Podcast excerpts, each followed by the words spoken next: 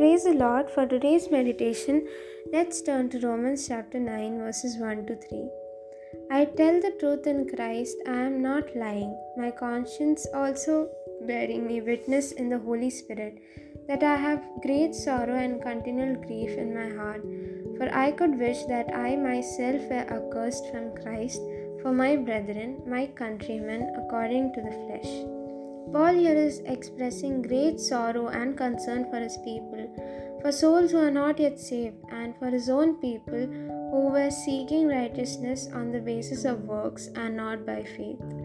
He speaks so strongly in these verses that uh, it's because the Jews thought he was their enemy, but the truth was he loved them and he wanted them to experience salvation so much that he himself was ready to bear punishment in their place. But this was not possible.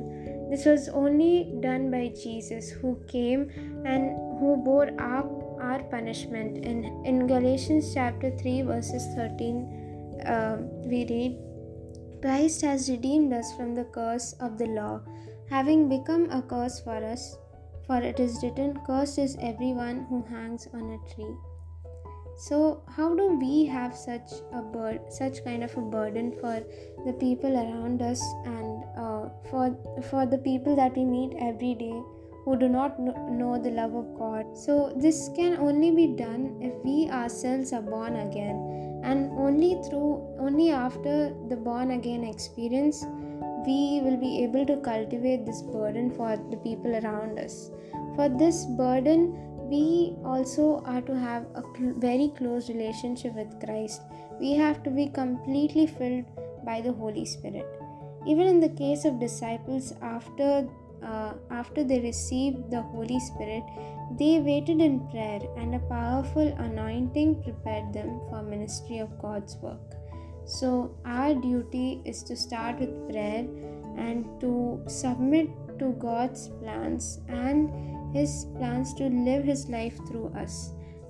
It is only then others will be able to see our lives and see the contrast between our old life and our current life.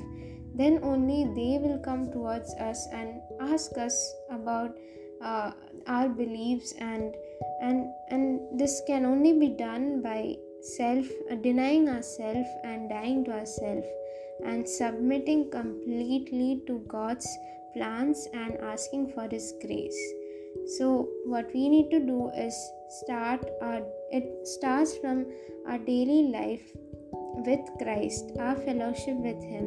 So we need to move from a newborn experience to a missionary experience and to be filled with his holy spirit because it is only through him we can have such a burden. We uh, and to pray for them and to lead them to christ Proverbs 11 verses 30 we read, The fruit of the righteous is a tree of life, and he who wins soul is wise.